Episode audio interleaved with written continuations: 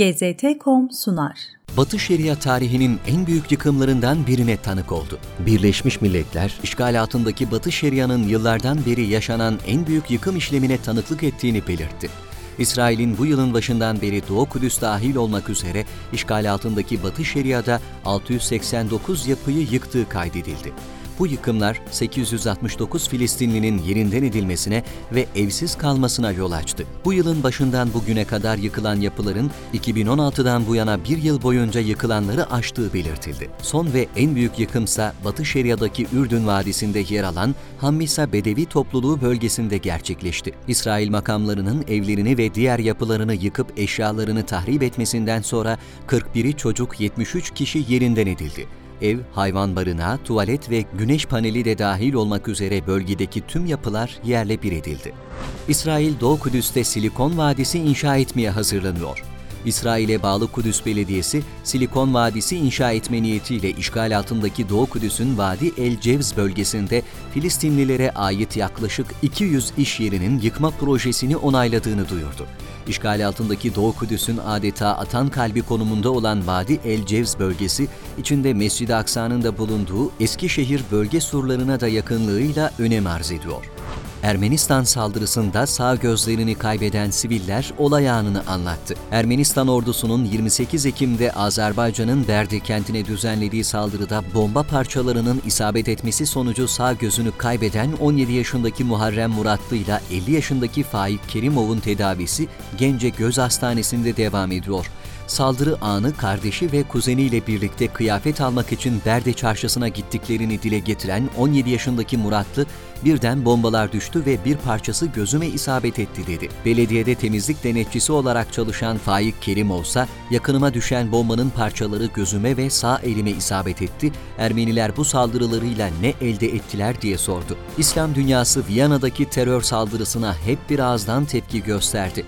İslam aleminden çok sayıda ülke, kurum ve yetkili Avusturya'nın başkenti Viyana'da dün gerçekleşen 4 kişinin hayatını kaybettiği ve çoğu ağır 14 kişinin yaralandığı terör saldırısına ilişkin yayınladıkları mesajlarda saldırıyı şiddetle kınadı. İran, Mısır, Suudi Arabistan, Birleşik Arap Emirlikleri, Filistin, Pakistan, Bosna Hersek ve Irak Kürt Bölgesel Yönetimi terör saldırısını kınama mesajı yayınladı.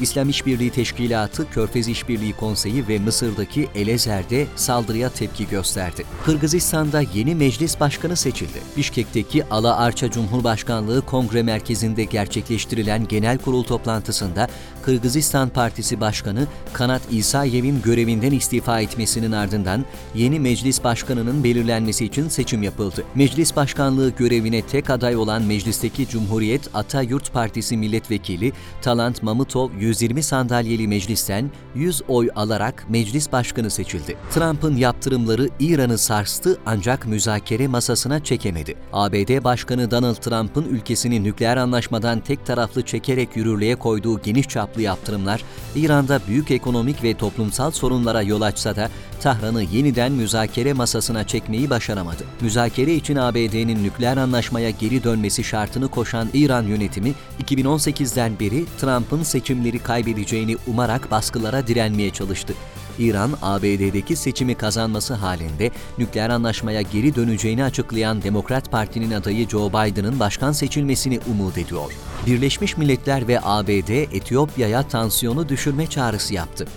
Birleşmiş Milletler ve ABD, Etiyopya'da federal hükümetin yerel eyalet yönetimine karşı başlattığı askeri operasyon sonrası taraflara tansiyonu düşürme çağrısı yaptı. Etiyopya Başbakanı Abiy Ahmet, ulusal ordu birliklerine saldıran ve savaş açan TPLF'ye karşı askeri harekat kararı aldıklarını duyurmuştu. Tigray eyaletinde de 6 aylık OHAL ilan edilmişti. Tüm telefon ve internet hatlarının kesildiği bölgede Ahmet'in kararının uzun yıllardır milislerin silahlanmakta olduğu Tigray'da uzun süreli çatışmalara ve hatta iç savaşa yol açmasından korkuluyor. Kosova'da savaş suçu işlemekten yargılanan Cumhurbaşkanı Taçi'nin evine polis baskını. Kosova'da Perşembe günü istifa eden Cumhurbaşkanı Haşim Taçi'nin evine Avrupa Birliği Kosova misyonuyla Kosova polisi işbirliğinde operasyon gerçekleştirildi. Öte yandan dün istifa eden Taçi'nin yanı sıra eski meclis başkanı Kadri Veseli, Kosova Kurtuluş Ordusu'nun eski komutanlarından Recep Selimi'nin de evlerine baskın düzenlendi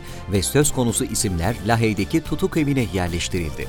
Lahey'deki özel savcılık Taçi ve Veseli hakkında Kosova'daki savaşta insanlığa karşı suç ve savaş suçu işledikleri gerekçesiyle 24 Haziran'da iddianame hazırlamış ve yetkili özel mahkemeye sunmuştu.